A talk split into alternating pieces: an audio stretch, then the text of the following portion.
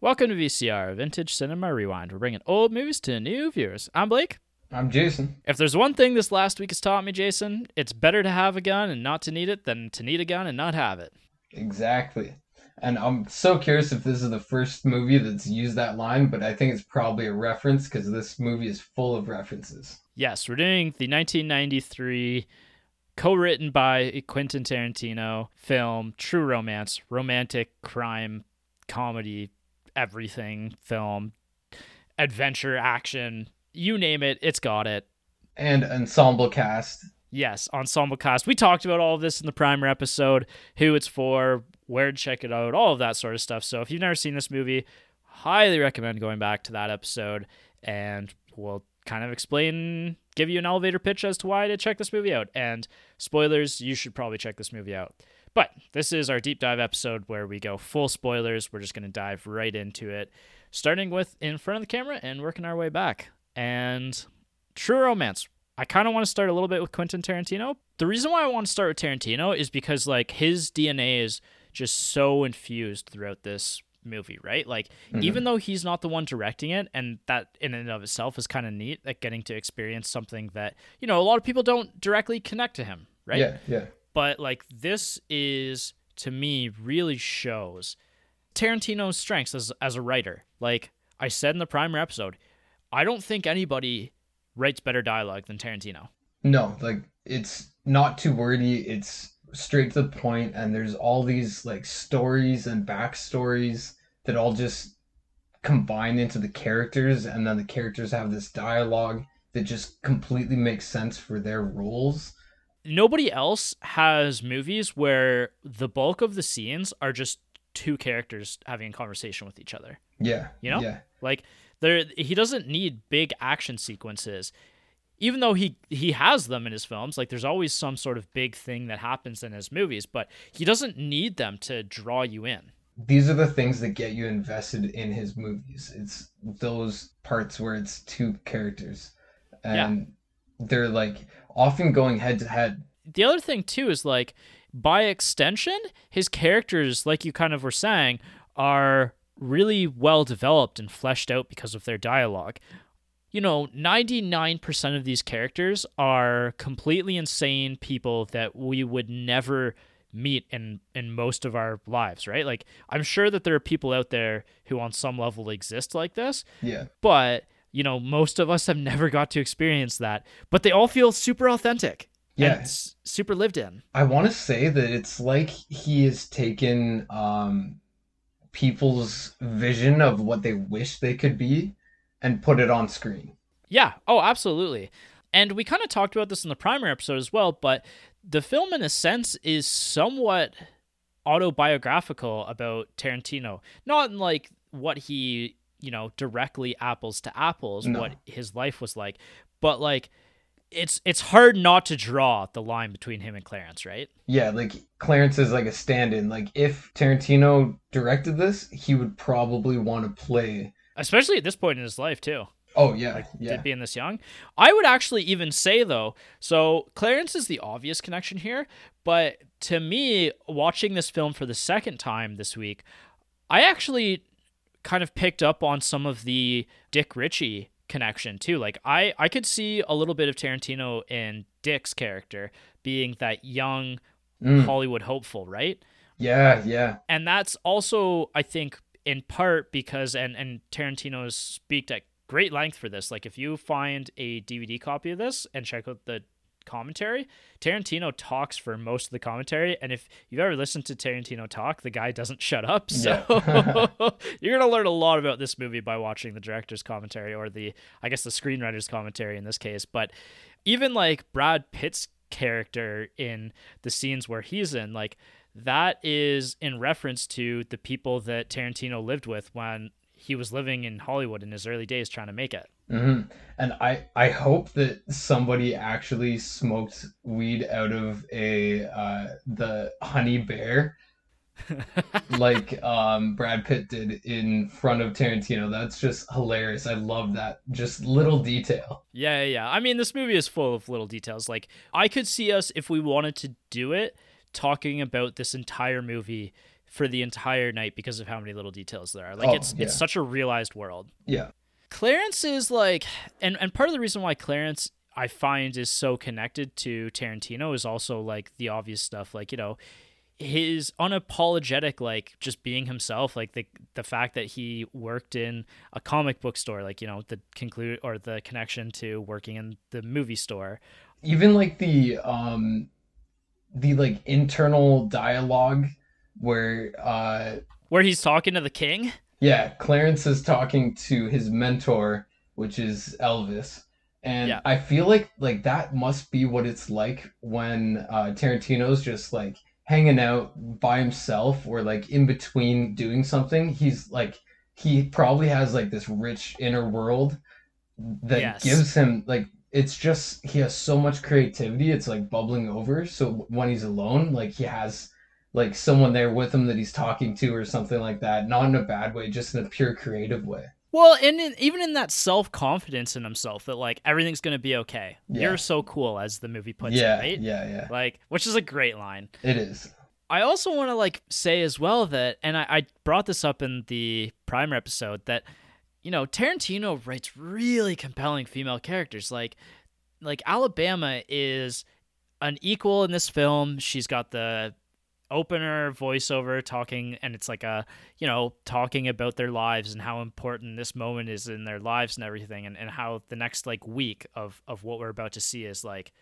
incredibly important to this character hmm and she gets the final voiceover where they're reflecting on everything. It's her and him on the beach together with their kid in Mexico. i thought he was gonna die so bad like i thought Well- he, of course we thought he was dead We'll talk about that when we get to the Yeah, end yeah. because I I have yeah there's there's lots of spoilers. facts there. Yeah, true.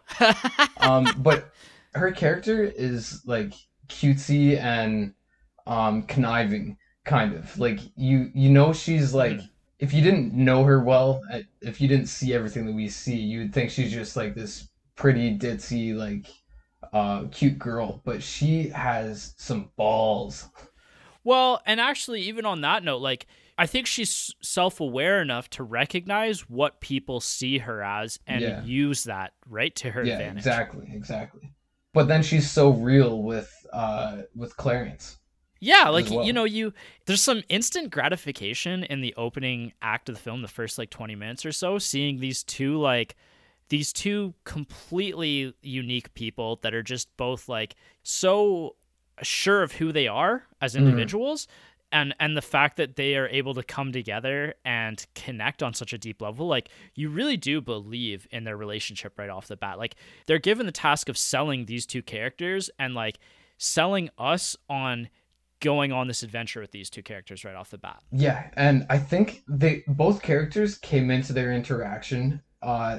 thinking that this was just like a regular occurrence kind of thing because you see Clarence use the same line on her as he did on the initial girl from the opening scene. right And like she is putting on a character that she has put on for the past 4 days with other uh clients as a call girl and but then they're both like shocked by the realness that they see in each other and it's like they it's like they held up a mirror Yeah, yeah, exactly. Like it's it's two people that like all of their quirks and all of their like warts are just like on display for each other and they're both like, "Oh, we got matching warts." yeah yeah and it, it's like it's exciting in that sense, right? Like I think that a lot of romance films portray romance in a in a very different type of way and Mhm. in a way that's like it's a romanticized type of romance whereas Yeah. this feels like the blossoming of a real ro- like romantic relationship like this feels like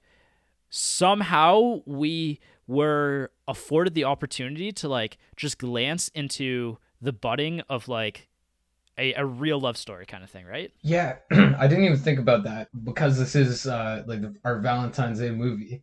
This Yeah. is a true romance because if you think about it, like Tarantino was probably like, I'm gonna do the opposite of a regular romance where the two characters meet and then there's like this happens and they're not sure Mhm. and then they do Mhm. this and then it's too late and then they come back and they're like, oh, we're perfect for each other. No, these Yeah. two fresh out of the gate. it's pure romance. Like it's Yeah. exactly what they needed the world to provide them. and that's that's such a good thought process too because it's like i have i've kind of two thoughts to that is like first you know you said in the primer episode we don't get the tropes that hollywood often gives us or we get them in ways that are like have you heavily like manipulated and and flipped on their heads. And in mm-hmm. that case like you know the the typical rom-com is like two people maybe aren't interested in each other somehow find romance with each other in quirky ways.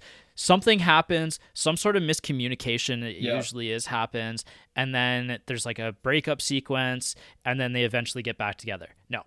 Pure into each other right off the bat like there's like the small like oh we might have a problem here and like when when she's like well actually i'm a call girl Mm. but like i've completely fallen for you he's just like i don't care like you're obviously the person for me in this world Yeah, let's go get married tomorrow.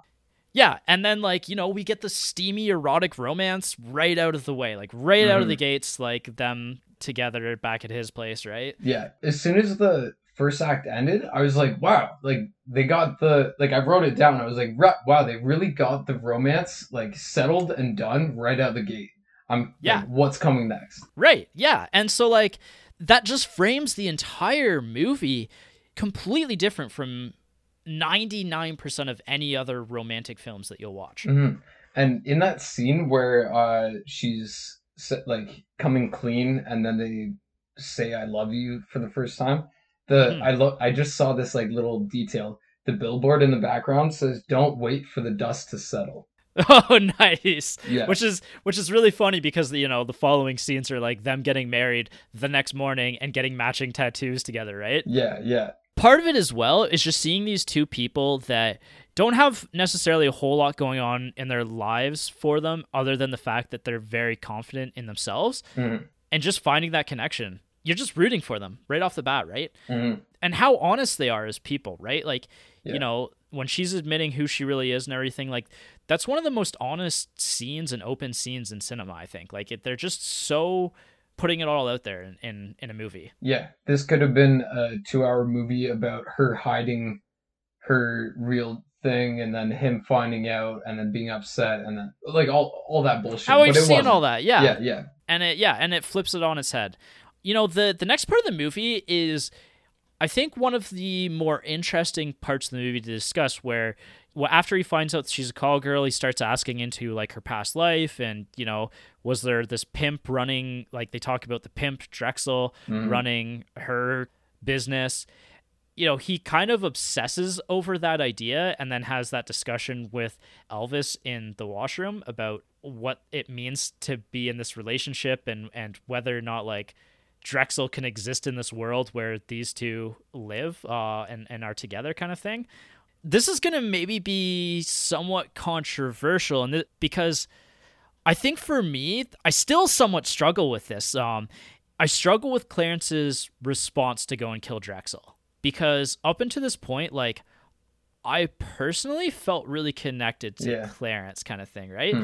And because of the speed at which this movie moves with, like he's just instantly like out for blood, ready to go kill somebody. yeah, And I mentioned it as soon as it came up again because this is our second time watching this together. And Jess and I actually got in kind of a debate while we were watching this because she was like, you know, obviously, like, Clarence doesn't have great impulse control Mhm. based on like how fast the relationship moves. And like the idea that another man owns his wife grinds down his sanity kind of thing yeah, yeah. and like I see where she's coming from, but I guess for me, like it's just it's I personally have a hard time, you know, accepting it as as a moviegoer because I feel so instantly connected to these characters right off the bat that it's just like it's such an extreme measure that it's hard for me to like stay in at that point in time. Yeah, and I think that's where like the Elvis thing really if there wasn't him talking to a uh himself in the mirror but it's Elvis, like then it would have been like way too out of left field. But like that it's like this like Elvis was always with him and he was always talking to him. It was kind of clear just Yeah. like how familial they were. And Right. yeah, he was like, "Well, can you live with it?" And uh, he's like, "Live with what? That son of a bitch walking around breathing the same air as you, getting away with it every day. Are you haunted?" Uh, yeah, Yeah. like trying to do my Elvis voice. Yeah, man, like that that was it was it's good dialogue again. Well, and even like the idea of it, like I've, I've thought about it so much because it's something that kind of irked me on the first watch. I thought about it again on this watch, but there's almost something Shakespearean in it Mm, all yeah, anyway. Yeah, yeah. And that this like lovers quarrel kind of sense that like I'm coming around on it. Yeah. We've now got my only critique of this entire movie out of the way. Perfect. it's just smooth sailing from here on out because we get to Drexel, played by Gary Oldman, oh, and this is the performance of a lifetime. one of, yeah. Like it's hard to say that it's the, but like it's it's fucking good.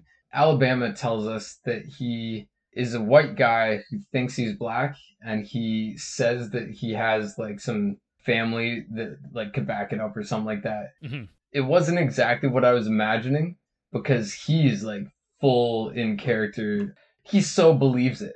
Oh, 100%. Drexel is like literally got like the big dreads. Think like Johnny Depp in Pirates of the Caribbean, almost in look. I actually was thinking about it and I was like, did Johnny Depp just like watch this movie and be like, that's who I want to look like an Yeah. image? For for the, the Pirates movie because he's got the dreads like he's got the big scar on his eye And um, the, that little bit of stubble yeah, the weird hat, like it Yeah. almost looks like a pirate hat. Yeah, it's kind of like a bandana kind of thing draped over his head. Very like distinct appearance. Like it's a it's something that when you see Gary Oldman in all of this like costume, it's something that I'm going to remember the rest of my life probably is this portrayal. And part of what makes the portrayal so great is how unhinged he is. Like it's it's kind of cool because of the way that it's written in that like Alabama kind of plays him off like ah like you know he's more bark than bite kind of thing right like She hints that he's a real badass and that she Yeah. but she doesn't know what Clarence is capable of and like yeah. like we see Drexel with the drug deal like instantly right and then you're like oh man like this is not the guy you want to mess with kind of thing right Yeah, he just kills uh Samuel L. Jackson within 30 seconds. Yeah, like instantly, like just blows him away in a Mhm. really crazy scene.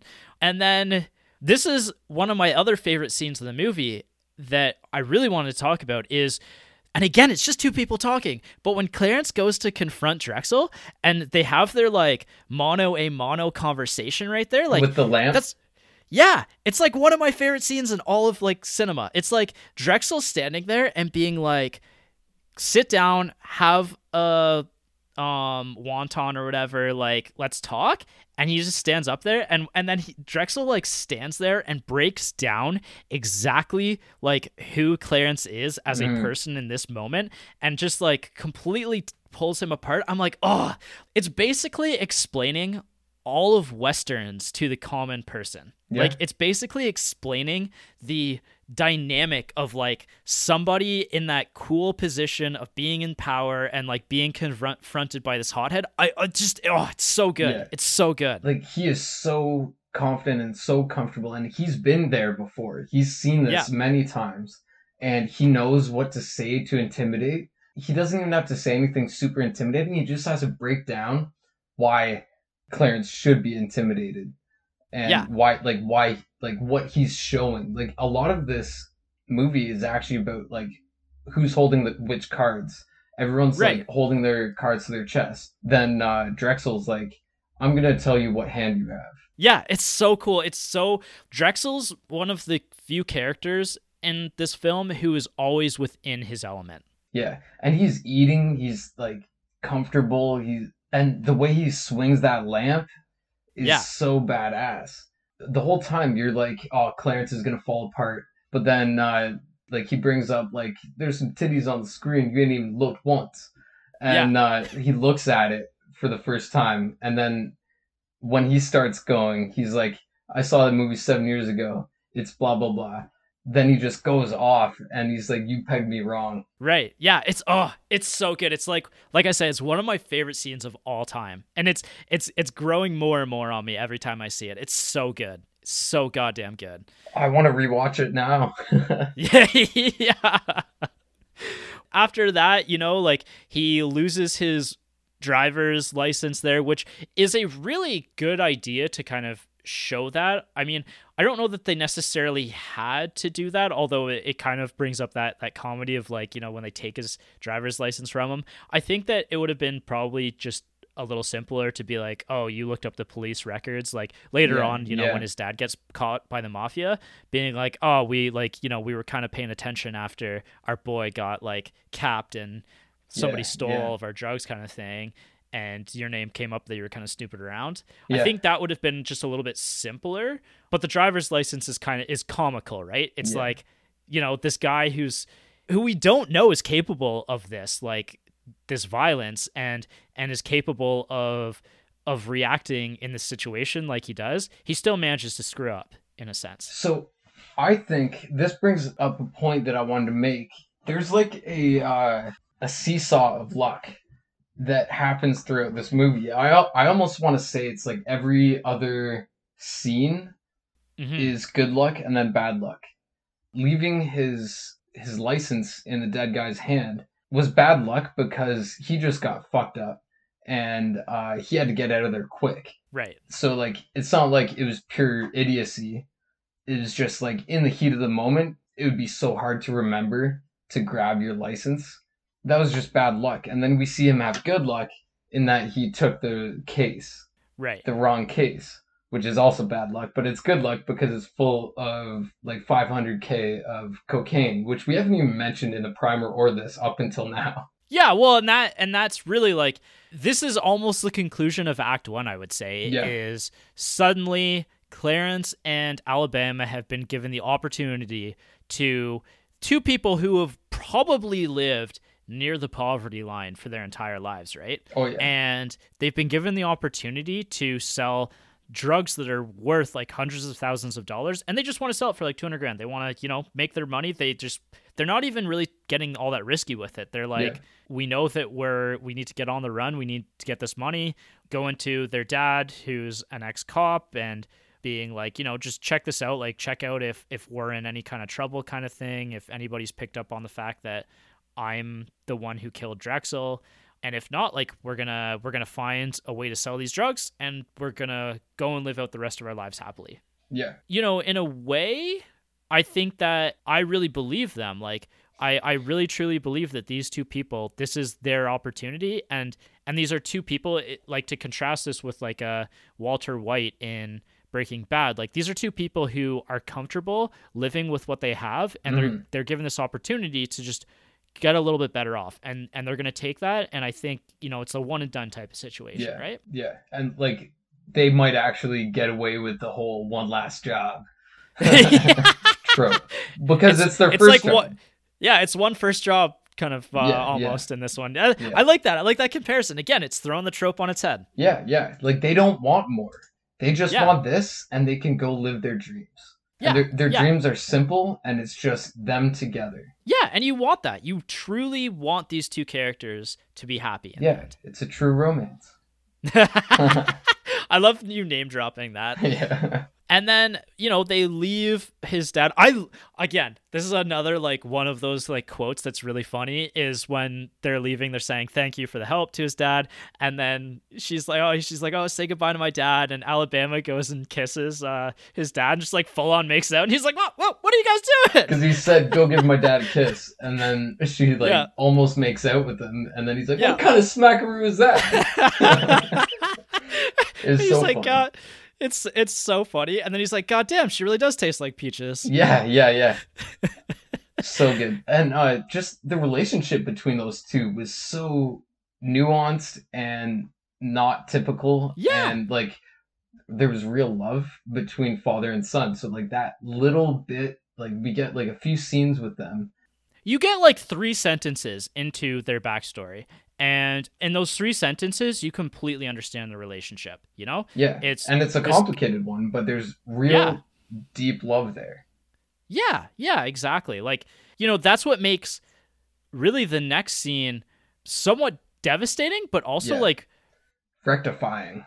yeah like and and really like you know like mm, like Yeah. you know like he stuck it to him kind Yeah, of thing yeah. where where his dad like is confronted by the mob the mafia and he doesn't pass give them any information he's there for his son what like when he wasn't ever before and mm-hmm. um, he's like, if I wasn't there before, I'm gonna be there now. Yeah, and then the Sicilian scene, which is like again, oh. like you said in the primer, it's Quentin Tarantino's one of his favorite scenes that he's ever written. Just loves it portrayed on screen. I did see that he had a minor complaint that the throwing back the line, "Well, you're a cantaloupe," uh, wasn't super impressed by Walken using that, but mm, it yeah. works in the scene. It works in the scene. Yeah, I just I just like how he said it. yeah. Even in that scene, like, you know, like there are people like who are gonna be uncomfortable with some of the language in that scene. But like it's such a great scene because, you know, the mafia is is always shown as these like tough guys and like, you know, there, there's a romanticism to the mafia in film ever since The Godfather, really, right? Mm. And to just like throw it back at them to throw back this like well you know like you're no better than anyone else. Like yeah. y- you guys claim to be like the purest of the pure but like we're all just like you know a bunch of mutts. Like we all we're like we're all just people right? Yeah. Like you know like we're all just mixed with everybody else. Like you're no you're no better than anyone yeah. else kind of thing. And it just counterbalanced um christopher walken's characters. Like he he came in and he's like you know who i am Mr. Wally, yeah. and uh, yeah. he's like, "I give work for Blue Lou." Yeah, um, he's like, "I am the Antichrist." you got me in a vendetta kind of mood. you got me in a vendetta kind of mood. Oh man, Blake, you need to work on that. so he comes in and he's all like, uh, like my dad was the best liar of all Sicilians, and I'm Sicilian. We never lie, and so we can tell 17 um, cues when someone else is lying. Yeah, and he's like, ah, women have like more than that, but like, you know, we don't need to get into that right now. Yeah, kind of yeah. and then he like picks apart why he thinks he's lying, and then uh, like the dad just goes right into his story to say like, it's all bullshit, man. yeah, yeah, like you're just like the, all the rest of us. And it's just such a big fuck you. It's oh yeah, it like it is the one of the most insulting scenes towards like these purest people that you could ever imagine kind of yeah. thing right? Yeah. And you know some again some people are going to get upset by the language but like it's not about what they're calling them. It's about just like just shoving back this like we're better than everyone else in their yeah face. yeah. It's like the intention is to say like like you're not better than anybody. I don't necessarily think that clifford is racist. Yeah. He just uses it because he knows that that's what's going to say fuck you the biggest. Oh, absolutely. Absolutely agree. And then like I said in the primer episode, the score in this scene using that Italian opera song, um I had it up just a second ago, but it's like, you know, it's it's that classic song. You've probably heard it in some like women's makeup ad on TV before. Like it's it's a song you've heard before.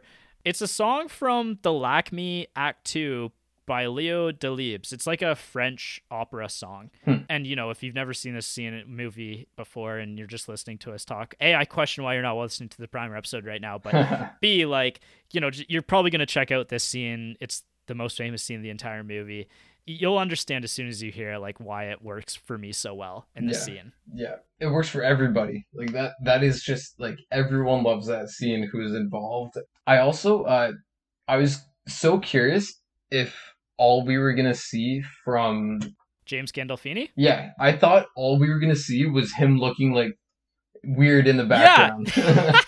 all those facial expressions, like, oh, he's gonna get it. Yeah. Oh, oh yeah. Should have said that. Yeah. Like, yeah. It's great because he kind of mirrors like all the rest of us what we're spectating watching, right? Yeah, like, yeah. Yeah, bringing up James Gandolfini right now is great because I want to talk about him later, but let's just let's just get him out of the way now. Like after watching this and get starting to just get into the Sopranos now, I really truly see what the casting director of The Sopranos saw in him for mm-hmm. Tony Soprano. Like, yeah, like he could have just been like some no name enforcer, right? Yeah, yeah. In this film, and the depth that he brings to the hotel scene where he beats up Alabama is like there's so much depth to his character. Like you can feel the years on this character and what being an enforcer has made him. Yeah. He had so many good lines while he was kicking her ass. And like yeah. it's that's such a good scene like the first kill is the hardest and he's kind of like breaking it down and everything. Yeah. Oh my and then, god, it's he goes through like the first kill is hardest. Second one, not so bad. It's you still get the thrill of the first one. And then like he's like, now sometimes I just do it to see the change in their expression. Right. Yeah. Like and uh, he's just so like psychopathic by then. Right. Yeah. And again, like just watching The Sopranos, and if you're a fan of The Sopranos and like seeing this performance, you're like, oh my god, like I I see it, I see it so yeah. much here. Like the the the power that this actor has over this performance right now. Mm-hmm. Like James Gandolfini was meant to be a Don in oh, film. I'm I it's like the perfect role. And yeah. like and this film just like is just the perfect gateway for that. Yeah, yeah. It was so cool to see that. Getting back to like some of the plot stuff, like I kind of want to mention the fact that like the whole setup to the drug deal and all of the introductions to all of these crazy characters I I really love this entire part of the movie. There's no like there's no weak part of the movie for me. No. Like any even like scenes where it's just like we're going to set up this drug deal which could be boring and could be kind of filler. It's just like every one of these characters I'm just like holding on to everything that they have to say. Everything is so funny and yeah. like so catchy like you know when when he sets this up with Dick and like you know we get to see Dick like be failing as an actor basically like yeah. even that scene like you didn't need that scene. You didn't need to see that dick kind of sucks as an actor but yeah. we got it and it was great. Yeah. It was nice and quick and it got it out of the way and it set up his story and like who he is. And then you get like the second half of him which is just the best friend. And he's just like a fun goofy character. And like him freaking out about the fact that there's like however many kilos of coke in his house right now or at, at right. the hotel and he's like you expected me to know somebody? I'm a nobody. You could do, you could do literally move like hundreds of thousands of dollars worth of cocaine. He's like yo like I, i'm a no, i'm literally a nobody right now like you said like yeah yeah the introduction to Elliot is yeah. amazing. Like Elliot's just like this bumbling idiot. He started off very cool. Yes, yes. Like he's well dressed. Yeah, he looks like somebody who's in the business, and that facade is like quickly evaporating. Yeah, yeah. Like they just shatter it just by taking him on the uh, the roller coaster, which like I don't know if I've ever seen like a roller coaster feature in one of these old films as like such an important part. That's a Tony Scott addition to uh, the film. Actually, that that was a Tony Scott addition, putting it, them on the ro- roller coaster due to do the drug scene, which is great. By yeah. the way, like I like you said, like it's just it's so unique. It's hilarious because it's like who would do that? Like who would do like a drug deal on a roller coaster? Mm. It's so ludicrous that like yeah. it's perfect. It unwinds Elliot very quickly, right? Yeah. And from then on, he's just an idiot. Yeah, and that's a good meme too, like the him crying, like freaking out there. Um, yeah another like Tony Scott edition was the Cadillac, the like pink purple Cadillac. Oh, sick! He yeah, he, he literally just saw that driving around L.A. or like Hollywood or wherever, and he tracked down the owner and bought it. That's awesome. He actually gave that to Patricia Arquette after the movie. Yeah, yeah, I saw that too. it's really cool, but you can still rent it. No way. Yeah, you can rent the original right now. Holy shit. Next time you and I are taking a vacation to Hollywood, yes. we're going to watch a movie at the Beverly, the new Beverly. That's Classic that's Tarantino's. Mil. Yeah, that's Tarantino's like movie theater. We'll go check out an old movie there and then rent out that car. Pull up to the old Bev in that yeah. car to watch a movie. Oh man, that'd be awesome. yeah, no, like I love that scene. Like I love Elliot just coming undone there, and then like we get to see how this is the part of the, like this scene and the writing of this scene that I love is that every single one of these characters is completely out of their element. Mm. Nobody has any idea how to react in this scenario. Like Elliot's talking to the film producer, and the film producer's like, "Man, like I don't deal with drug deals like this. Yeah. Like I just go and pick up like an like you know an eight ball or something for one of my actors kind of thing right like it seemed like he did more like he would buy like a kilo every other month or something like that and divvy it out but like right he, he yeah he was not dealing with like this kind of weight yeah, so like he's out of his element. El- Elliot's out of his element. Like, you know, obviously Clarence has never done anything yes. with this, but everybody's like putting on this like, you know, fake image of cool. But Clarence is the only one who fucking pulls it off because he's right. been he's been like dreaming of this opportunity to do something big, do something like Elvis would or uh like uh, someone in one of his, like the movies that he watches would. Like he's That's exactly he's it. a dreamer, and he's dream he's dreamt of this situation so many times that he knows how to play it cool. He's the one like pushing things in the direction he wants them to go, and he he does it without bumbling so much. He's like, this is how it's supposed to go according to the movies and my imagination. So let's make it go this way. And that's really when I was thinking too, like this is really a love letter to 70s heist films and 70s films in Mhm. general, right? 70s crime films and and the exploitation. It reminded me of The Thief. Absolutely. And again, 70s exploitation films, like all of these influences on Tarantino are really apparent throughout this film. And the more you watch it, the more you start thinking about stuff like that, right? Yeah, this is uh, just such a good movie. Mm. As this movie is going on, and this is why I was comparing this to Snatch and Lock, Stock, and Two Smoking Yeah. Barrels, is like as we get on, there's all of these like developing parties that are added and like Yeah. piled on top of each other so that we get to this really crazy Mexican standoff conclusion kind of thing, right? Yeah. We've got Clarence and Alabama. We've got the friends. We've got the movie producer now, and like Mhm. this drug deal going on. And then Elliot gets pulled over in like one of the funniest like pulled over scenes of all Yes, time. This is like yes. one of the best scenes of like somebody being pulled over. Yeah. he's I got like that. that. little bit of coke on him, and he's like, "You need to hide this for me right now." and and he like, forgets her name. Yeah. And then she's like, I'm not hiding that for you.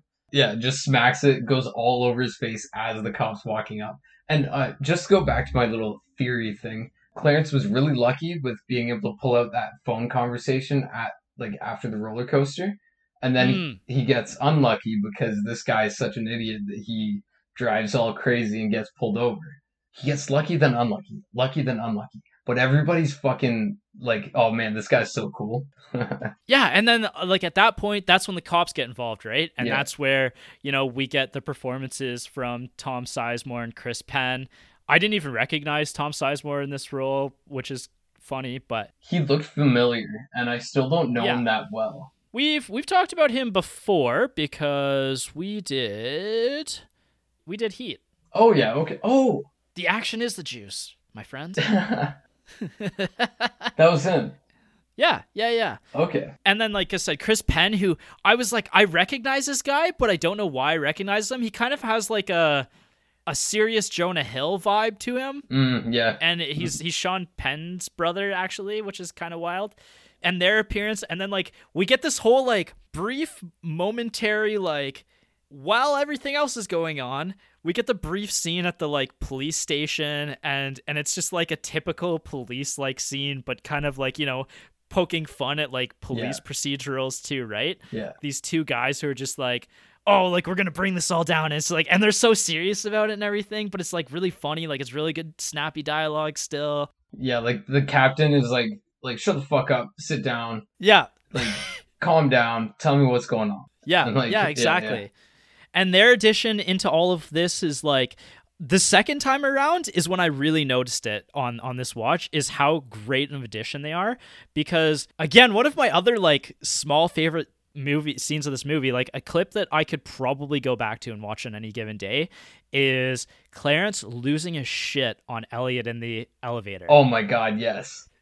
Like he had this huge hunch and then just goes off on him. And and he was right.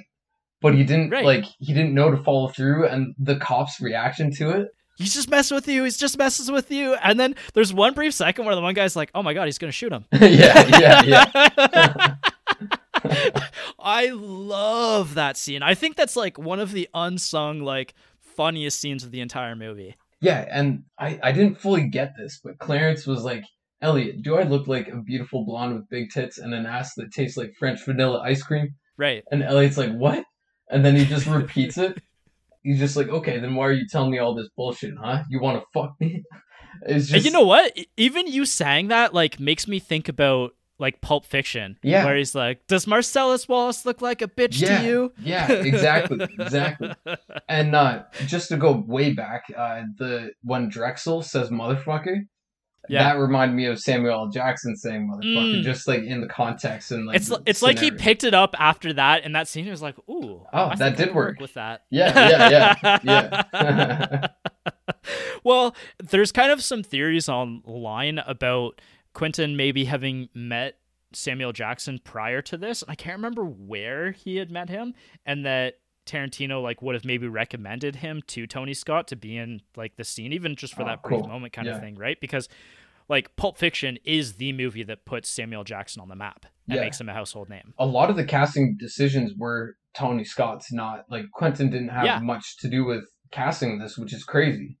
Well, he kind of sold it and kind of you know let it go kind of yeah, thing. yeah, Actually, I was I was talking to Mike about this yesterday because we were talking about like you know Tarantino and like what it would be like for a director to sell his work or even like a screenwriter to sell his work and then see it like portrayed by somebody else like through their lens? Mm, because it's ultimately the director who brings everything together and it's through their lens that we're viewing this movie play out. Yeah. and so I like I was asking him like how interesting would that have been? Like what would it have been like to be on set as as Tarantino the screenwriter? And it, it is documented that Tarantino didn't spend any time really on set of this. Hmm. and Mike's a writer he was like you know like if it were me and he's like and he's like I've written stuff because he was in film school I've written stuff that we've then gone and shot. And he's like it feels uncomfortable being the screenwriter on set Mm, because like you don't really fit in in a sense and then like again it's not at that point in time it's not really through your eyes anymore it's through Yeah. the director's eyes that this is being framed so and and the actors listening to people talk about uh, writing sketches on SNL and things like that. Uh, like they write something and like while they're watching it, like sometimes they're like picking it apart. Like, oh no, they weren't supposed to say it like that. Like that's not what I intended. But then sometimes it's like they just turn that into their own thing. That's where like someone like Gary Oldman just takes it takes it over. Right. So I bet there's like a whole mix of emotions. yeah for sure so i don't even remember where i was at or why i was on this tangent now but uh, we were just at like everyone building up. So we have the cops; they're involved now, and the Sicilians are on their way, and that's where we haven't talked about yet.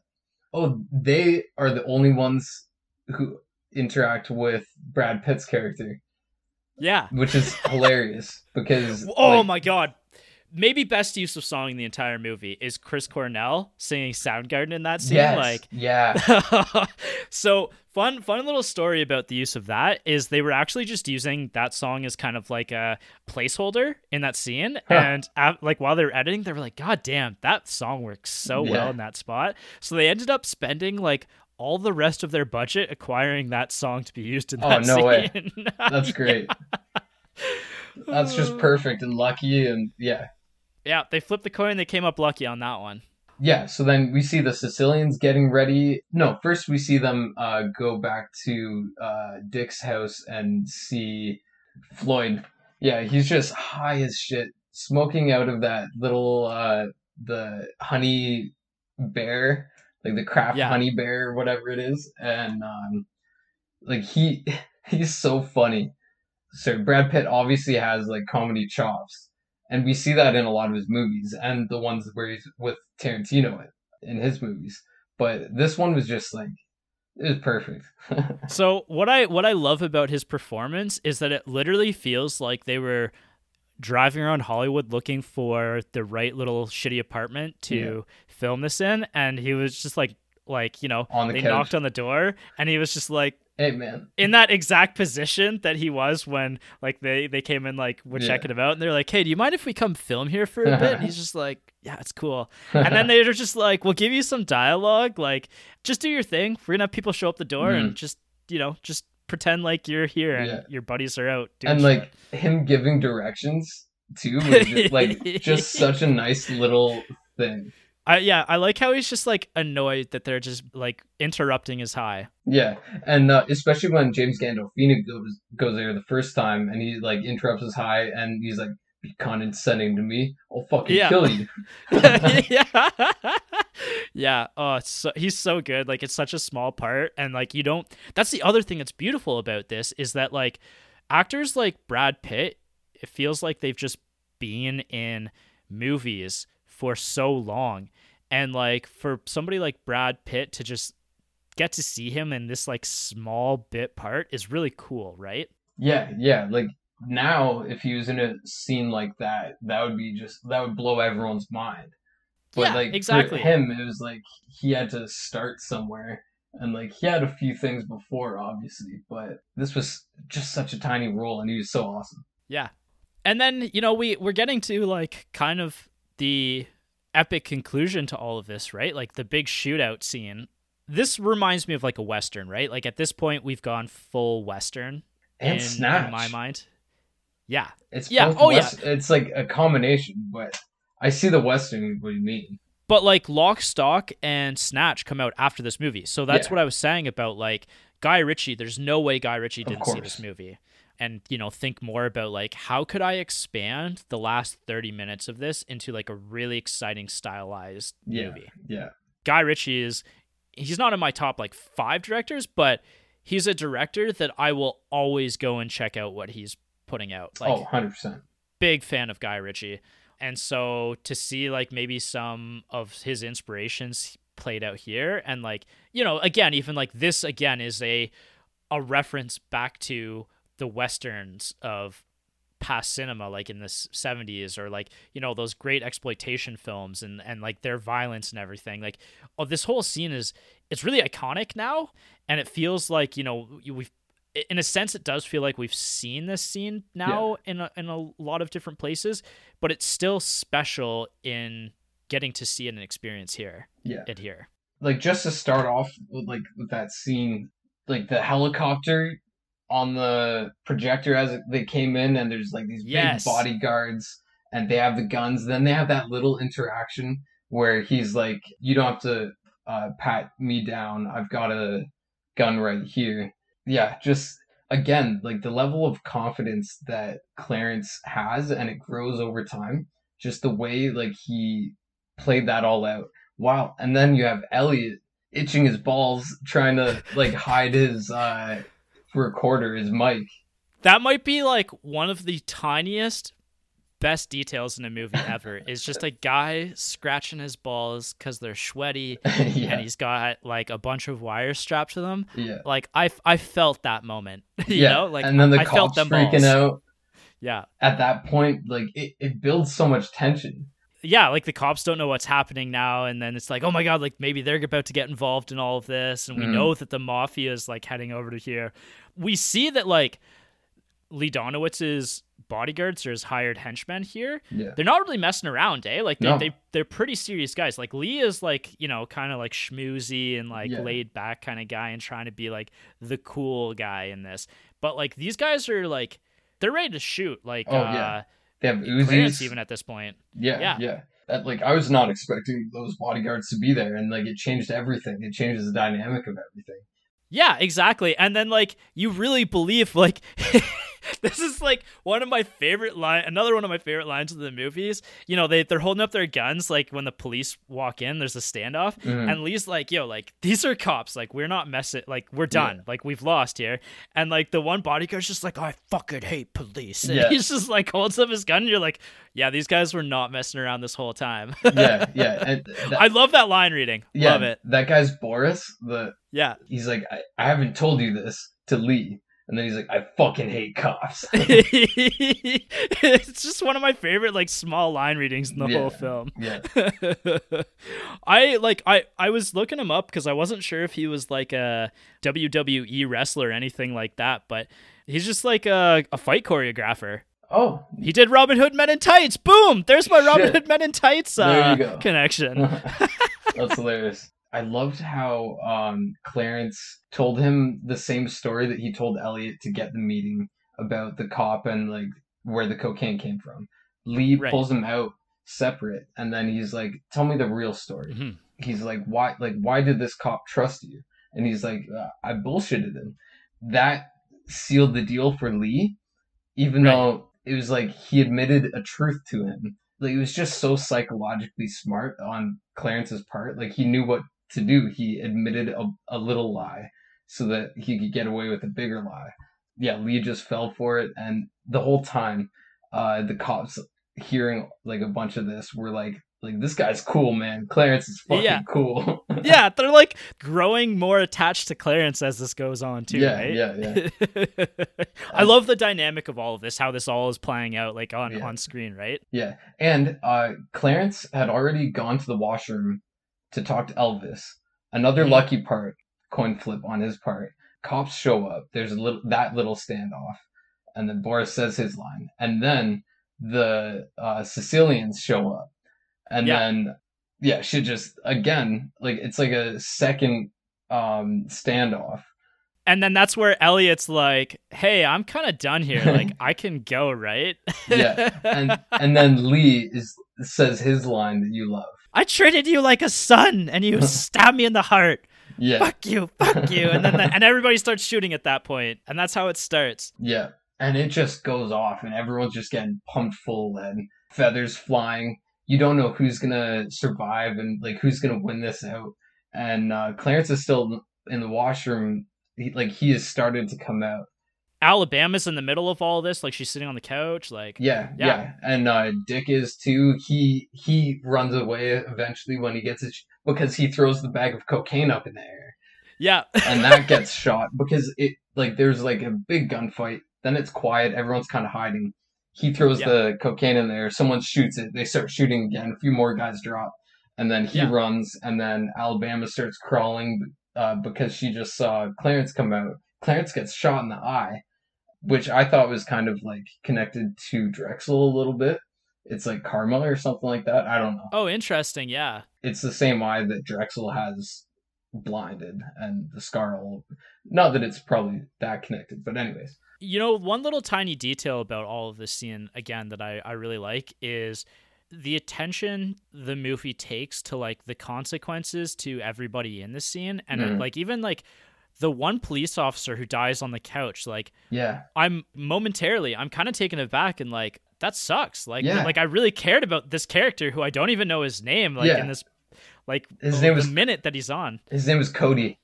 Because uh, a minute after he dies, um, you hear Boris screaming out, "I need an ambulance!" Yes. And then uh, Chris Penn's character, yeah, um, walks over and he's like, Nicky Dimes. "Yeah, And what Great name. yeah, yeah, that is." Yeah, Boris is like, "Call me an ambulance! Somebody call me an ambulance!" Nicky Dimes like, "Shut up!" Boris is like, "Fuck you! I'm bleeding." Nicky Dimes says, "I'll call you a hearse. This is for Cody," and then shoots. Yeah, him. and you're like, we just met Cody like a minute ago, and Yeah. I'm like, yeah, like Yeah. vengeance. Yeah. and then Alabama finds a mm-hmm. revolver and shoots him. Yeah, so that's where like those two are able to get away at this point because literally everybody else in this shootout has died. And then they they just walk out. yeah. It's a really exciting conclusion to all of this movie. It's like a cool build up that we get to. There there's some really brutal action sequences, like, you know, where Dennis Hopper bites a few bullets and then Alabama gets beaten up in the hotel room. Yeah. but the, this is like kind of the big epic conclusion scene and it, it's worth like the journey to this point right Yeah, exactly. there's so many characters that kind of make an appearance in this scene and you just are instantly like attached to all of them and then they all die Yeah. yeah, right before the shootout, she writes uh Alabama writes you're so cool on a napkin and gives Right. it to Clarence after the shootout's done and she starts her monologue. She starts it with like there were three words that I just kept like that's all I can remember thinking after and during that whole shootout and it's just you're so cool. You're so cool. Yeah, that was just so fucking nice.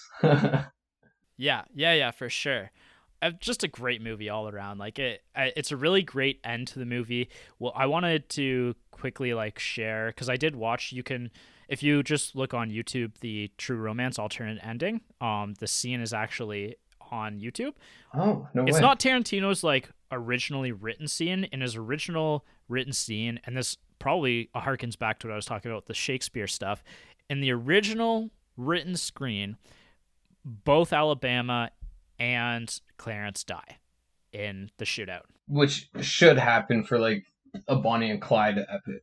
Yeah yeah exactly like shakespeare again like two you know doomed lovers kind of Yeah. thing and then in the scene that was filmed clarence dies and alabama drives away very bitter and it's it like she kind of basically just is like so bitter towards him like you thought you were so cool and like you were Oh. nothing and you failed and like all of this stuff and now I'm all alone and like yeah, yeah. it's it's so bitter. Like Hmm. I can't imagine ending the movie with that because I think if that had ended, like I never would have re- watched this movie again. yeah, yeah. It would have And- upset me way too much. Yeah, I actually read uh, that like uh, in that alternate version, she was like only in it for the money too. Like that was half of the bitterness or Mm. something like that. So I'm glad they did it this way.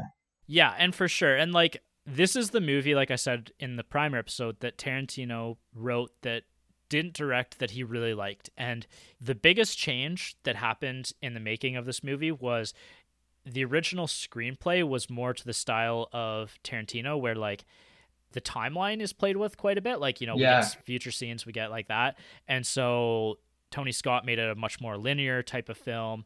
And then, like I said, he wanted both of them to die. But then watching it, Tarantino said, you know, like, I actually really like the ending of this. And Tony Scott was able to convince me that this was the right ending for this. And he's right because of the way he shot this, the love that these two characters have, like that element of luck that is throughout this film, right? Mm. And these two people who have probably dealt with like uh, being on the unlucky side of things for their whole lives. And then, Yeah. you know, we get these moments of luck throughout the film to places at the end of this movie. It's so bitter to just like have Mhm. these two characters that we've been rooting for the whole movie just die Yes. Yeah. Yeah.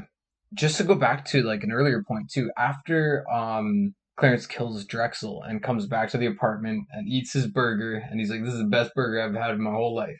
Another Yeah. like Pulp Fiction mo- moment with the uh, Royale cheese almost.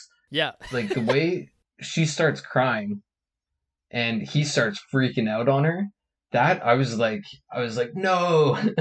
I'm glad like that kind of element was fun because she was like that was just so romantic and she's crying out of like love and te- like happy tears or something like that. Yeah, yeah, yeah. As a side note as well, like the burger scene where he goes and gets the burger, the Mm. guy he talks to at the burger joint is like he looks like if Josh Hutcherson and Robert Patterson traveled back into like the 70s and had a male baby together and like and he grew up and then starred in this film in this 12 seconds. Yeah, yeah. I I could see kind of what you mean. Robert Pattinson, I think. Yeah, Patterson and then Yeah. Josh Hutcherson or whatever. it's like those two together and I was like, "Oh my god." you were into time him? machine yeah time travel has been invented and those two went back and made sweet sweet love Huh. and this would- child Anyways, we're getting to we're Weird getting shower off the thought. timeline. Yeah. yeah weird shower thought that i had while watching this But oh, okay. We didn't really go into just. I just want to say how badass Alabama was with yeah staring down the gun against james gandolfini's Yeah. character yeah, and like his like depravity and like he's like, oh, you want to stab me? Like go for it. And then she gets his foot, and he's like Yeah. so shocked. I love that because like I don't know. I've I've kind of like done something similar where there was this big guy that I was uh, boxing at a gym, and he's like hit me in the face, and I hit him in the stomach instead. it just threw him off completely, and like showed how much heart she had. And he even mentioned that he loved that she was so cool.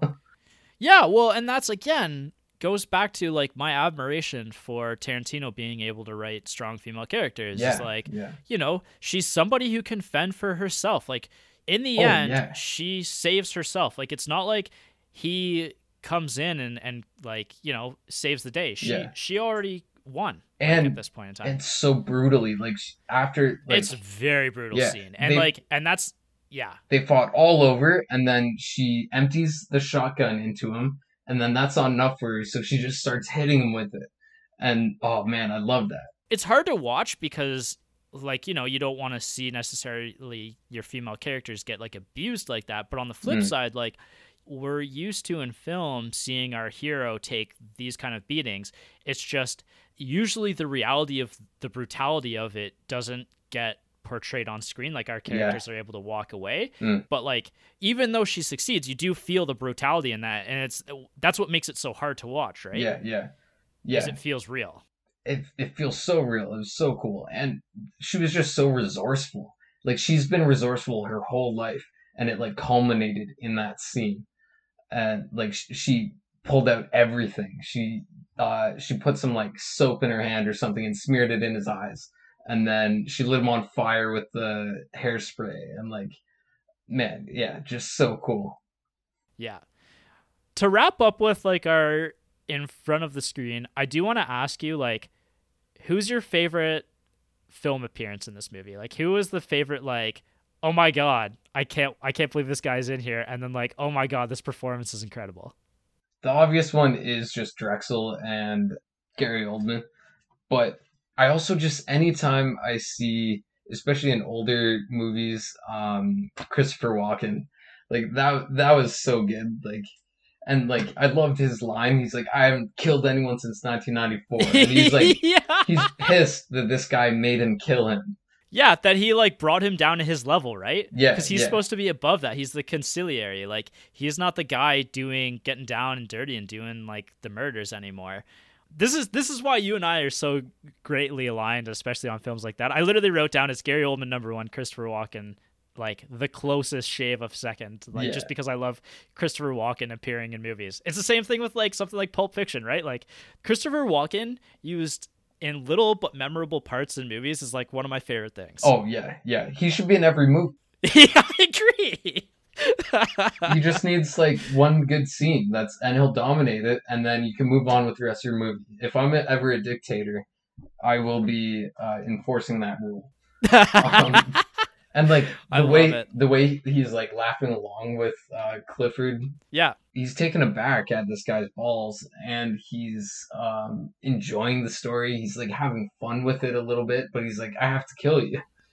Yeah, yeah. and then he's pissed it's, about it. it's like the it's like the Princess Bride scene where he's like, "Oh, you seem like a like a good guy. Like I hate to kill you." And he's yeah. like, "You seem like a good guy. I hate to die." It's kind of like that, you know. Like there's that mutual respect that these two have for each other, yeah. even though like they hate each other yeah. at the same time, right? Like, yeah. oh. and there's like such a clear power imbalance, but uh, Clifford evens the playing field, and it's like uh, if the roles were reversed, that's exactly what Christopher Walken's character would do as well.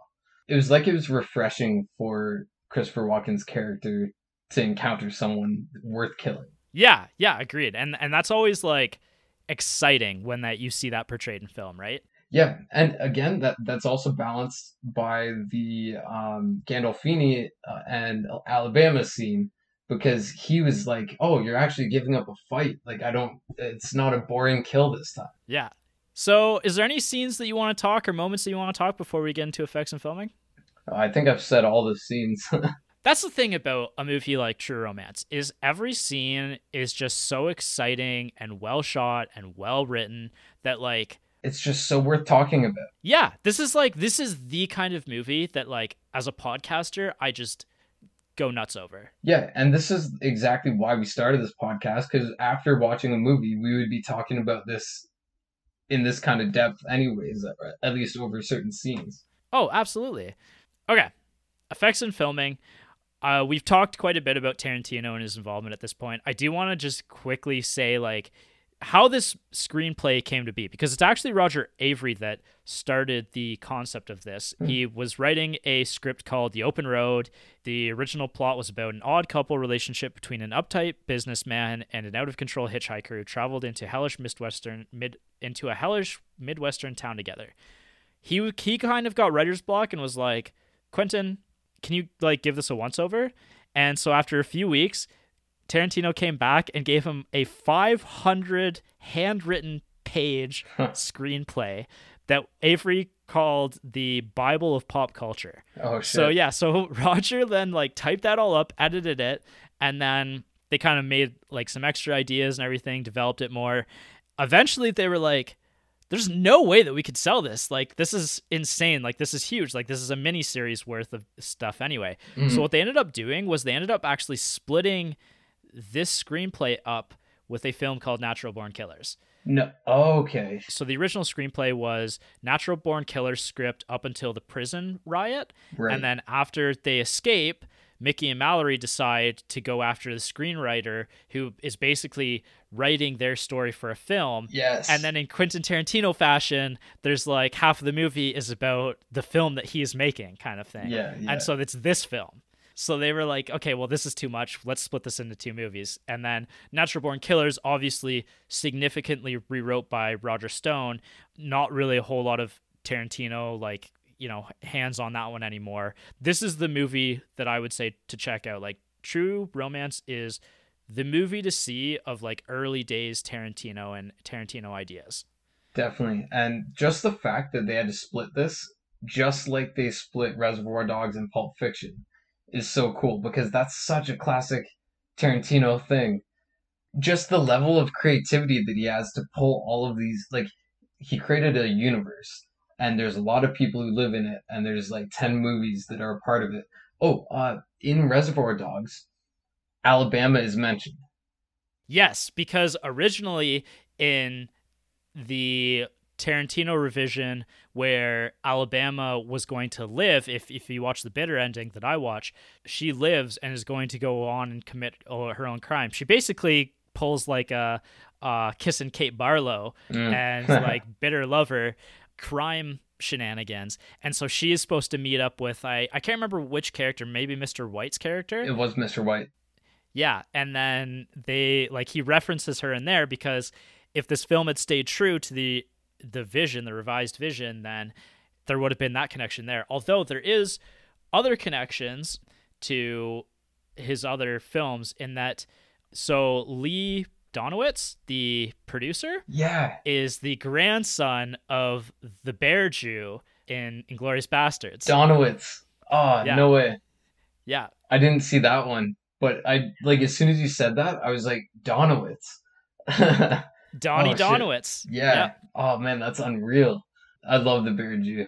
I I love that Tarantino just puts in that little extra like flavor to just like add that those little connections into this universe. Yeah. Like it's a Stephen King type of move that just like it just adds like a little bit of flavor to the text that that is being adapted here. Yeah. The Tony Scott convincing Gary Oldman to hop in and become Drexel. So when they met, like he'd already given Gary Oldman the script, and Gary Oldman was like, "I have no time to read this. Sorry, man." Mm. And he was like, "Just give me like give me an idea of what I'd be playing here, so that I can make a decision." Tony Scott just said, "You're playing a white guy who thinks he's black, and you're a killer pimp." And, and Gary Oldman was like, he literally laughed and was like, "All right, I'm in." oh man, that's that's perfect. Yeah, like that. He literally accepted on the spot. I love that really kind great. of thing that's the kind of thing that like there's a nostalgia to just that kind of fact. Yeah, those kind of like handshake deals kind of thing that work out, you know? That's all you had to say. yeah, yeah, yeah. Brad Pitt's character Floyd is based on Tarantino's experiences in Hollywood living with deadbeat roommates. Yeah. I like that little taste there. This is one of my favorite things about Gary Oldman's performance actually. Gary Oldman had his Dracula wig maker work on Drexel's wig, hmm. and then one of his eyes that he used, like that blind eye, is from Dracula. It's the same eye. Oh shit! For whatever reason, he brought his seventy-year-old mother to set with him every day while he was filming his Drexel, and then it would use her like as his advisor to like get opinions on how to perform Drexel perfectly. That is insane. Like, what kind of life did she live that she is the the expert on Drexel? Yeah. yeah, it's so it's so great. The other thing about how Gary Oldman found his his Drexel was he was in New York and he heard a kid talking outside his trailer one day and was like, "Can you come here and read the script for me, read this dialogue?" And he was like, "What do you think this dialogue?" And the kid was like, "Ah, it's pretty good, but like it doesn't quite fly. I wouldn't say this, I wouldn't say that." And then like he like helped him edit his lines to make them more feel more like genuine. Oh shit. And yeah. who who is that kid? How is that kid big now? no. maybe, maybe. Like maybe someday hilarious. we'll hear the real story yeah. behind all of it. But yeah, no, I think I think that's super cool. I like this this is a small detail, but the scene where the two detectives are interrogating Elliot was completely improvised. That kind of harkens back to when Mike and I were doing our Dog Day Afternoon episode and like any interrogation scene, any scene where like these characters don't know what they're going to do was improvised in that movie. And so I think it's a little bit of a callback to that. And like, I, I like when directors put their actors in this these situations of like you don't really know what the other guy's going to do so let's play it out like you actually don't know what the other guy's going to do and say oh unreal it took five days to shoot the motel room fight Oh wow. between Alabama and James Gandolfini, which is wild because like that's a, lo- a traumatic scene to like play over for five days. I'm Mhm. glad they did because it worked out really well. It's like a it's it's such a gut wrenching scene. Yeah. But oh, this goes back to what I was saying about like my confliction about Clarence's character in the early part of the movie. In the first day of shooting, Tony Scott and Christian Slater like had kind of a disagreement over who Clarence was as a character. Tony Scott actually gave Christian Slater a copy of Taxi Driver and told him to watch it to like get some inspiration there. So like some of that unhinged is actually truly built into the character. Yeah, yeah, yeah. It feels like it is. Like he even just the fact that at the beginning he does this whole I'd fuck Elvis to Yeah. the first girl. And then he you like you hear that whole story and then he's like uh like enough about me, what are you into? And then you cut to the diner scene where after Alabama and him have gone to the movies and they're getting pie and it cuts to him saying, But enough about the king. Like how about you? Right. It's like that is something that someone who's unhinged would like find a thing that is quirky enough to find an interesting girl and um it's repeatable for him. there's this obsessiveness that he has with Yeah. Elvis, right? That Yeah. like somebody unhinged, like uh, Robert De Niro's character in Taxi Driver, would also share, right? Yeah, yeah, yeah. The other part of this that maybe is kind of interesting is it's it's a little bit something that I think Tarantino's maybe come back to before is that the idea of characters that feel real and realize that feel like real people that become capable of like this crazy violence. I think it's kind of interesting that that's something that he comes back to and is explores a lot is like are real people capable of producing this violence? Mm, yeah. If you put like a regular person who's had like a boring life and they've been beat down before, but now they're like in this weird spot where they're like, um, I don't know, maybe maybe he felt stuck for a while because he's been at that comic book store for like four years, Right. and uh, like where we don't know too much about Alabama bes- before her four days as a call girl, but like she obviously had to run away to Detroit of all places. So yeah, if you put one of those types, like someone who's been beaten down before, but now they're like in this weird place where they're like, what's next? And they've been dreaming about all this kind of stuff. You can push someone like that to that more than like a regular person. I, I'd almost relate this back to Network, which is a movie I did on the podcast as well for the draft episode Mm. that you haven't seen yet, but you need to. We're going to do it on the podcast at some point within the next two years, I would say, because I really, really loved that movie. Yeah. But there's like a scene where there's two characters of two different generations having an argument, and the one character who's older, and this is, you know, like the 70s or so, I can't remember exactly when it came out, maybe the 80s. But the one character who's older at this point, he's in his 60s. You know, he he lived through World War II and stuff. And then the younger character, he's kind of explaining to her, he's like, you know, you grew up in like the television era, Hmm. like and the movie era, and like you know your life, the way that you see the world has been shaped by cinema. Yeah. And yeah. it's like exactly how Clarence sees the world is through cinema. And that's how Tarantino feels uh, at, Exactly. like has lived his life. Yeah. Wow. Exactly. That's so that's a very good connection there. Yeah. When Clarence is out getting the burgers and Alabama's getting beat up, there's just like such a juxtaposition between like the extreme violence and then him just getting a burger. And like he's like so nice and like chatting up and he's like, Hey, what's your biggest burger? And then like you get cut back to her like stabbing the guy in the foot. Like it was just like an awesome use of yeah juxtaposition of the two characters that like he's in such a normal state and then she is in extreme violence love that i wrote that down just even like how the tension is built in that Mm. scene as well, right? Like I I feel like since then that kind of tension building where one character's in extreme emotional di- distress and another character's just kind of like goofing around kind of thing. I feel like that gets used and has become a trope since this movie. And it, it was probably used prior to that, but like yeah I don't know uh, if there I have a film from earlier than this one that I would I would reference as like a good comparison. yeah You know? it's tough because there's so many old movies that we haven't seen yet and that's still why we're doing this like this was such a good one i can't wait to find like those old ones that were like oh shit true true romance Yeah, true, true. All right, I, I there's a few other effects in filming, but for the sake of this podcast not being like four hours, let's move on to mm. some more exciting stuff. I really want to talk about the score of this one because I loved the score of this movie.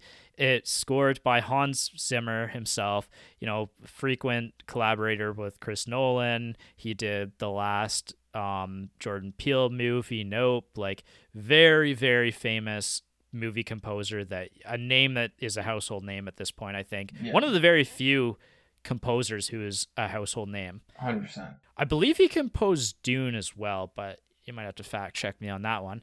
But the song You're So Cool, the opener that gets used throughout this film, it, you know, it's a catchy xylophone piece in and of itself, but like I love the xylophone use of it in this movie because it builds this sense of adventure in the film. Mm. And that's truly at its at its absolute heart, this film is an adventure you know, even when things get dark, that song is used to kind of pull us back into the adventure that we're on with these characters.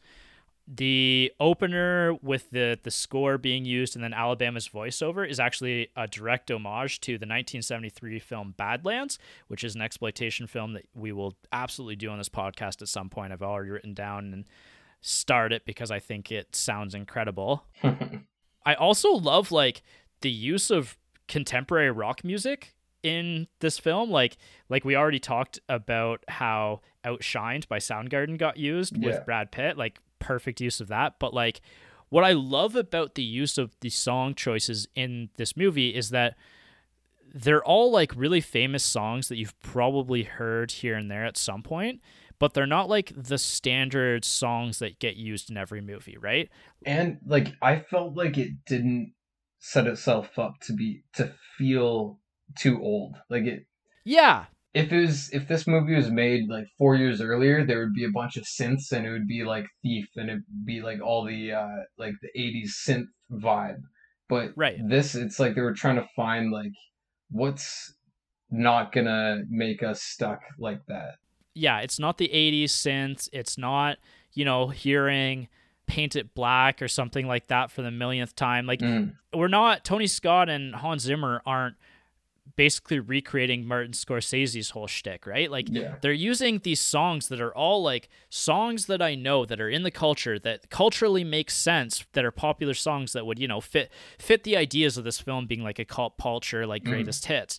And they're all used really perfectly. Like I gotta shout out the use of the "Hey baby" like when he's talking on the phone, and it like yeah. they synced it up for him to be like "Hey baby," and then yeah. the song Chantilly Lace by the Big Bopper starts playing in that moment. I thought it was an Elvis song, but it's not. I did too at that at that point, huh?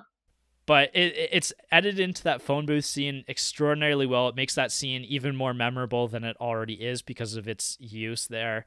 I mentioned Outshine, but I just one last time. I think this is my favorite use of a Chris Cornell's voice. My favorite singer, I think, or one of my favorite singers of all time, used perfectly in this film. I don't think there's a better use of his voice in that film ever. So I love the score to this movie. Yeah. Uh, they used White Wedding during yes! um uh, their wedding, which was pretty awesome. Like that's one of the best times I've seen that used. Yeah, yeah, for sure. Sequels, prequels, and reboots. So we've already talked about the connection to the Tarantino universe, but where this originally was also like took snippets from outside of their script that they wrote was Tarantino's amateur first film, My Best Friend's Birthday, hmm. which you can actually watch online, like 30 minutes of. It's actually the basically the first act of this movie, and they use a lot of like dialogue from that. It's really amateurish. Like it literally is like a film school type of film. And the other thing too is like there was a fire in the studio where they were editing it, so half of it got destroyed. Yeah destroyed. And so like it's not even a finished film. It's really bizarre but, interesting. Yeah but otherwise like there's no there's no direct sequels or anything but you know it's connections to the tarantino universe. Um and then it just it references like 50 tv shows and movies from like the 70s 80s all the way back to like the like 30s kind of thing. Like this is just a love letter to cinema. Yeah like bullet yeah i was trying to keep track of them but my notes are messy.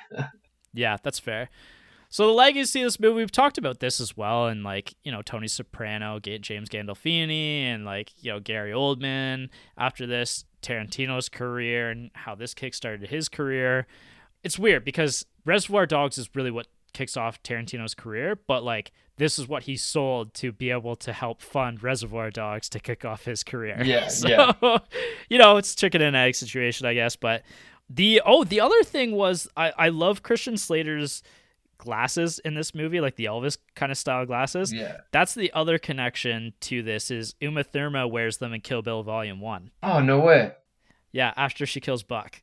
Oh, that's awesome. I'm surprised there were no. Well, I know it's not a full Tarantino, but like no Red Apple cigarettes. It was Chesterfields. Yeah. This is the other thing that comes out of this movie is I don't know if you're going to believe this or not, but uh, Judd Apatow, this movie was the primary inspiration for the film Pineapple Express. so his his idea was like, what if we got to see Brad Pitt's character leave his apartment? oh, that's great. Yeah. Personal reviews and the partner factor. So I love this movie. Yeah. It's a movie that's very rewatchable. Every scene is just like so ridiculous and awesome. There's so many great character appearances, actor appearances. It this is a movie that this is my second time around and I liked it more than I think I liked it the first time around. Like When- this is a movie When did you watch it first? I watched this last year for the first time. So Okay, this is my second watch. Before I watched it this time around, before I, you know, was fully ready to go with my opinion on this, like I I was going to start writing like, you know, this is a good movie that you know, it's never going to be in my top 100, but like it's something that I really enjoy and I'll come back to, but like it's a movie that I think I'm going to keep returning to on a semi-regular basis and I think it's a movie that's going to start really moving up in in those rankings cuz like I I do really love this movie. Mm, Everything it just works out so well. Like it's probably, you know, it's not the top 3 Tarantino best scripts, but it's not necessarily out of the top 5. yeah. Yeah. So, uh, you know, I, I think this this is one that I'm going to come back to and I'm really going to enjoy. What about you? I haven't had time to think too much about where I'd rank it really, but like there's it's really high. It's very good. Will you come back and rewatch this one? I will. I will for sure. And like this is one that I want to show people. Like next Yeah. time I'm like around someone and they're like, "Oh, I like Tarantino movies." I'm like, gonna be like, "Oh, you have to watch True Romance because it's like the thing that blah blah blah." I'm gonna go into a whole two hour session like we just did. yeah, um, Yeah, just like this. I just gotta send them the primer and not get too excited. yeah, like I, I'm excited to show this to like uh, my nephew or my kids and my brother or something like that in the future. Like I want to show this to people. So that means it's very high on my list. Like that's Th- yeah. This is one of those movies that you kind of like you put it in your back pocket and you just keep it there, you know? Yeah, and you yeah. just you let it like you know, stay warm in the back pocket and and you let it and you bring it out to share with people. yeah. Like next time my plans are canceled, I'm gonna be like, oh, okay, True Romance. yeah, this is no, this is a classic. Like it's it's one of those special movies where and obviously at this point like it's got such a cult following and like because Tarantino's name's attached to it, it has like a little bit of that credibility to it, but if it wasn't connected to somebody whose name is as big as Tarantino's, like this would feel even more like one of those diamonds in the rough kind of situation where you just like you probably missed this when it came out, but like you need to see it now. oh yeah, You need to see it immediately, kind of thing, yeah. because it's great. Once you've run through all of Tarantino's, go back to this, or just put it in there anyways right now. Just go watch Yeah. it. Yeah, you could It's probably honestly shoe this in like, yeah, I like I could I could watch this after Pulp Fiction and be just as satisfied Yeah, there. I might even watch them in the release date, like uh, Reservoir Dogs, then this, then Pulp Fiction. Ooh, ooh, I like I like where your head's at. Yeah, yeah. So what about Annabelle? What did she think? Uh, she watched the majority of it, and uh, she really enjoyed it. I think. Well, she watched the second half, so I had to like catch her up to speed a little bit. But she got Right. into it, which is kind of rare for old movies because usually she's like, "Oh, it's another old movie," and uh, but like this one, like the pacing, everything was like on point for her. Yeah, Yep. she liked it. Awesome. Yeah, I Jess is like medium on it. She's like, yeah, it's a good movie, but like didn't really elaborate on that. Like she she gets hung up on like whether or not some of that stuff is maybe too racist and, and that sort of thing. But Oh, like, yeah. like it's overall like we both enjoy, we both watched it together kind of thing. So Yeah. both slap a big ol' recommend on it for sure. Oh yeah, same here. And speaking of recommended movies and excite stuff to be excited for, I think one of the biggest episodes that you and I have been talking about for like literally two years is coming up hmm in two weeks.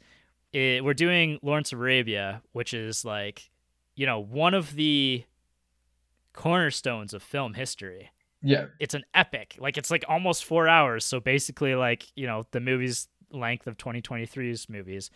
I literally cannot wait because when you and I did Ben Hur, like that was one of the Mhm. highlights of 2022 for me. Like it was so good. yeah, I loved that movie, and I want to watch more like it. Like we've been all over the place, but I like kind of always want to go back to that style of movie every once in a while. Like that's that's the old movie that I love, especially because I like I have no experience in it growing up. Things like that might have been on, but you would like flip past it to watch cartoons when we were young. But like now, it's like, oh, this is where it all started. Yeah, yeah, yeah. So we've got that coming up next. Really excited about it. So stay tuned because it's going to be a next couple months. is going to be really fun. Also, Roadhouse. Also, Roadhouse. Yeah, that's little ways away. You've already watched it because of Miscommunication. some miscommunications here, but that's okay. You can either watch it again or do what you want. Um, it's worth probably watching it again because it's so ridiculous and fun. It is. It is. I watched that last uh, two nights ago, and then uh, True Romance last night, and it was like, oh, this was a great weekend. yeah, I believe it was. Cool, cool, cool, cool. All right, well, that's it for this week. So stay tuned for Lawrence Arabia. Really excited for that episode. Yeah, see you next time. Tell your dad. Tell your grandpa.